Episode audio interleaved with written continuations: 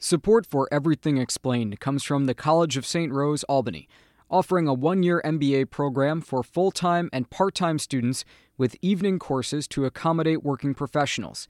Applications being accepted for spring and summer 2017 enrollment. strose.edu.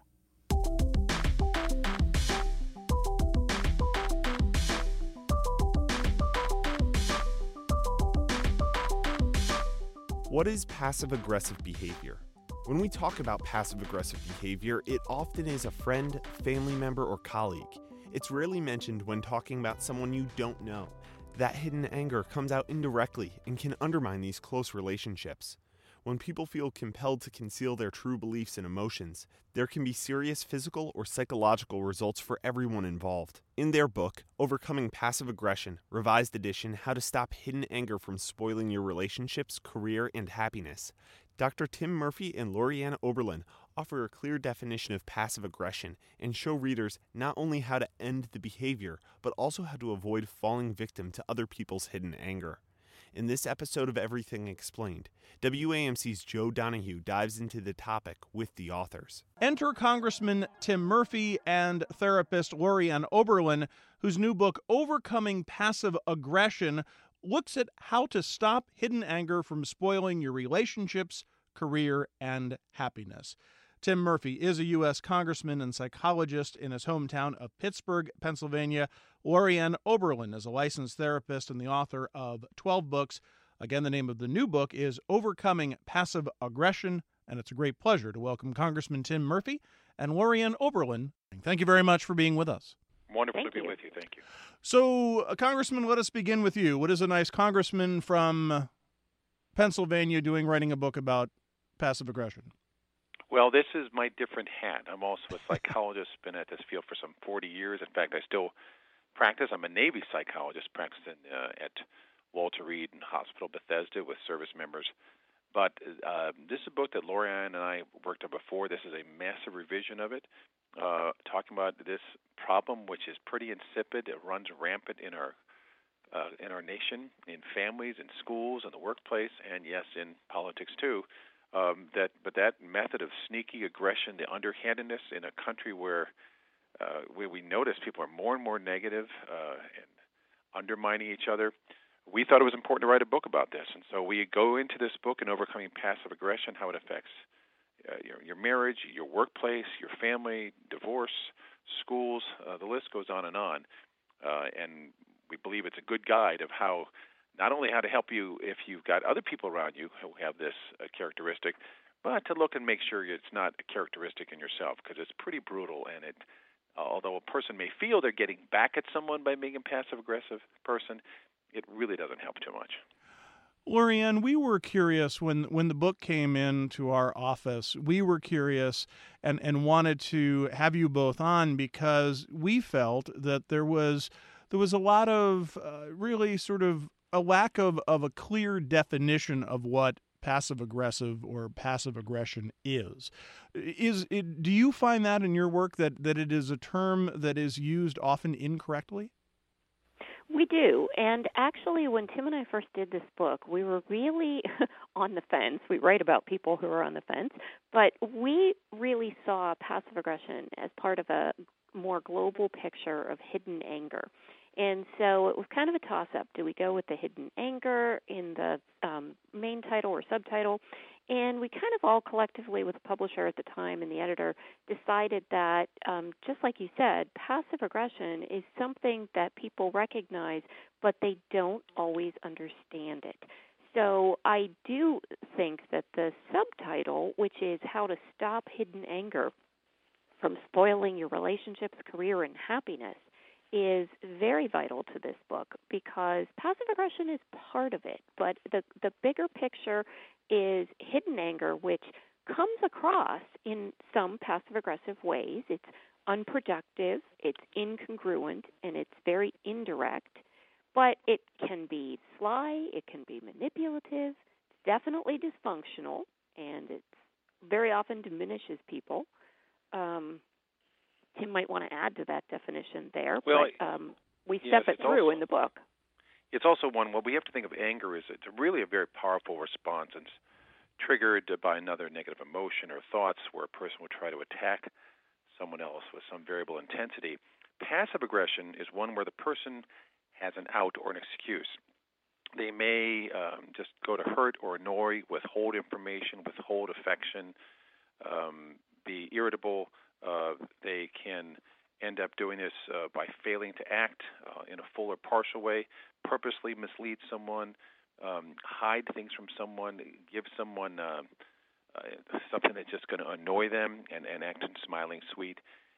So it is all all those things combined together as these techniques someone has, and very often you hear it whether it's the person who is just um, maybe a clerk in a store that slows down the process to get you, or a fellow employee who doesn't give you the information you need to do a, a key report for the boss. Uh, I know someone once that uh, she was mad at her boss and she ended up uh, assigning him a seat in the airplane to make sure it was the very last row. Um, all those things, you know, we may feel good at the moment. I'm getting back at this person, but boy, it, it just harms in the long run too. So when we say someone is passive aggressive, do can it be a singular action? Can it be a that that action is is passive aggressive, or do you see it more as a persistent behavior? I was just looking at this this morning, and you know, I got that question just last week when I showed the book to somebody.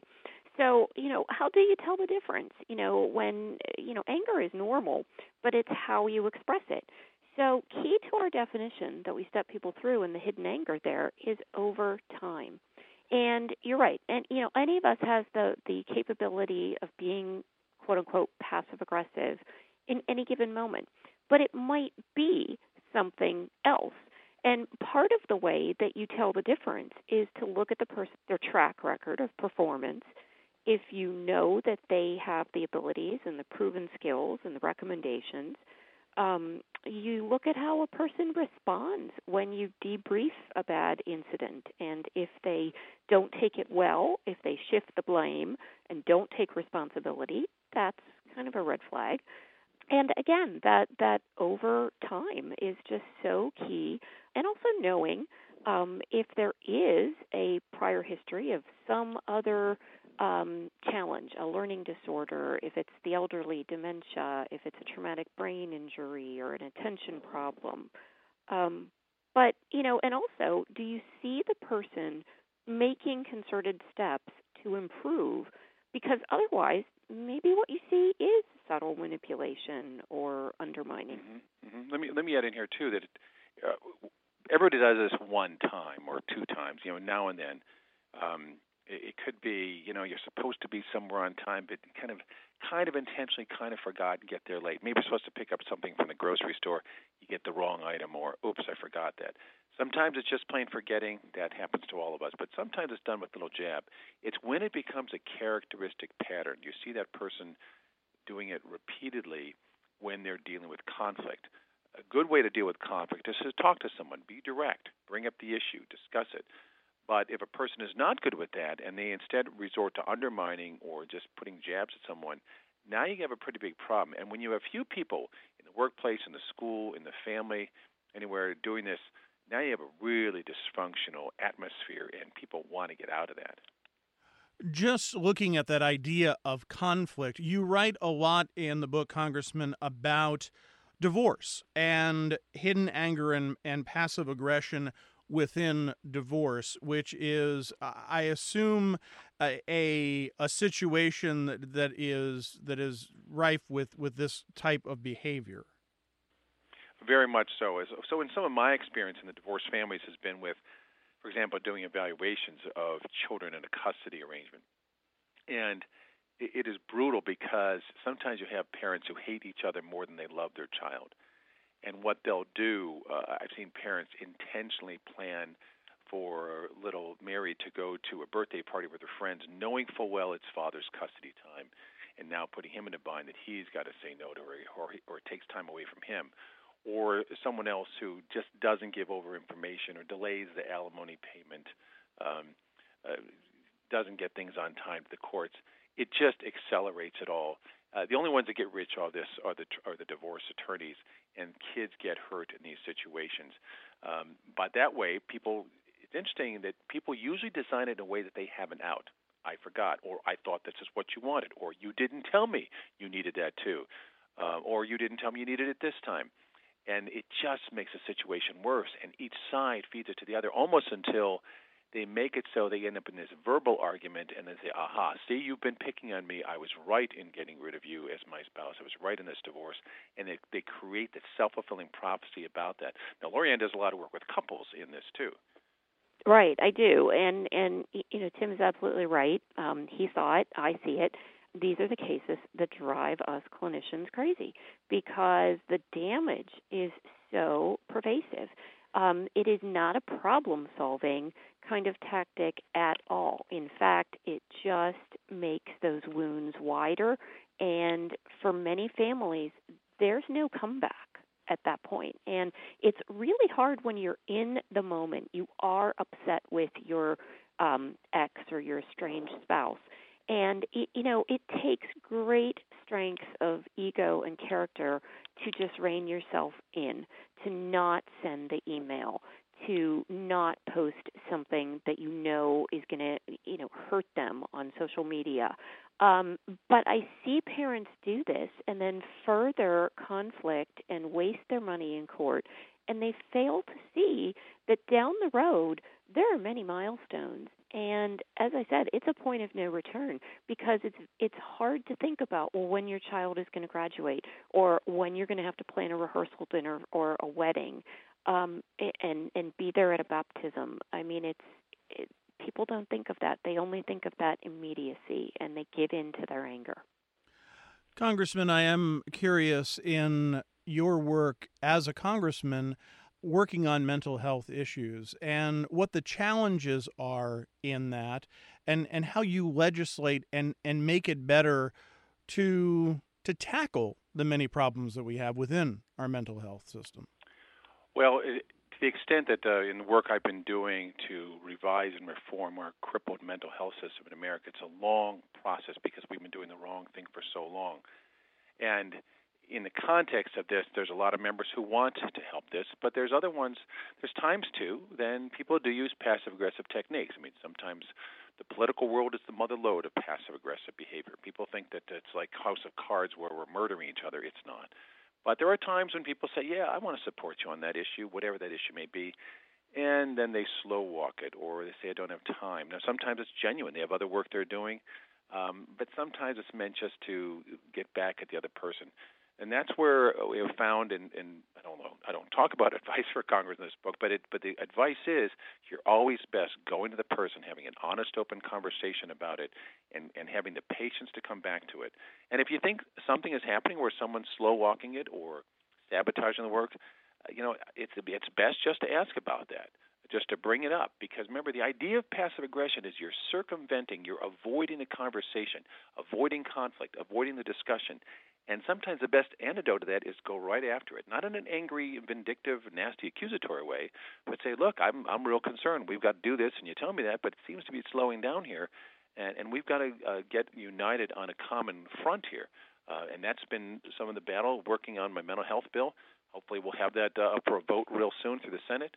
Uh, but um, but it, this really happens in all walks of life if people would like to follow that that mission and also you know learn some interesting tidbits from our book um, we have posted a lot on our um, social media.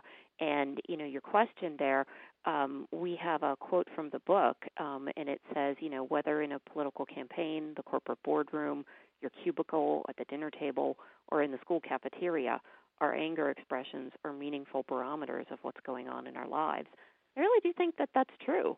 And uh, this is probably uh, not the best place to end, but I, I, will end here because we're we're out of time. But do do you do you both have have thoughts as to just why we're so angry of of why that that is such a, a baseline for for so much of us, whether it's hidden or not, of just why there is so much anger.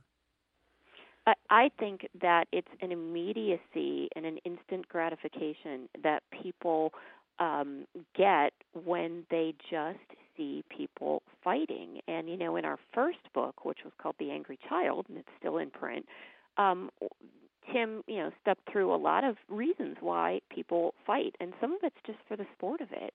And that's really sad um, when you see people just egg it on and view it as entertainment. It's a very short sighted approach because, again, as I said eh, prior, um, they don't see the long term ramifications. I might add, too, that we're a society that's very rushed, trying to pack things in, doing too many things at a time. We're texting, we're calling, uh, even time you can be face to face with someone and they break away to, to text someone back. We've got to restore our ability to communicate, and that's being fed by a 24 hour media out there that gets people to watch, to listen by churning up anger.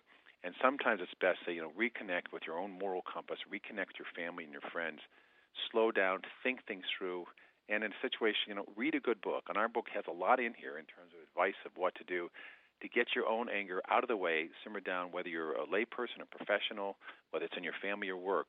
Uh, we've got a lot of information on how to calm yourself down so you don't use this terrible technique. Absolutely, because it's it's a matter of really being thoughtful and really changing yourself and not focusing on someone else. But when you give in to your feelings, oh boy.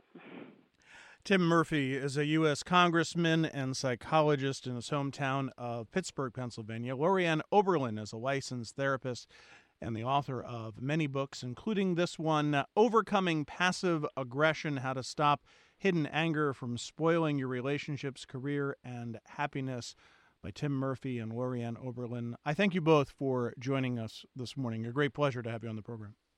Thank, Thank you, Joe. you. All the best. If you enjoyed this episode of Everything Explained, subscribe to our podcast on iTunes, Stitcher, Google Play Store, or wherever you get your podcasts.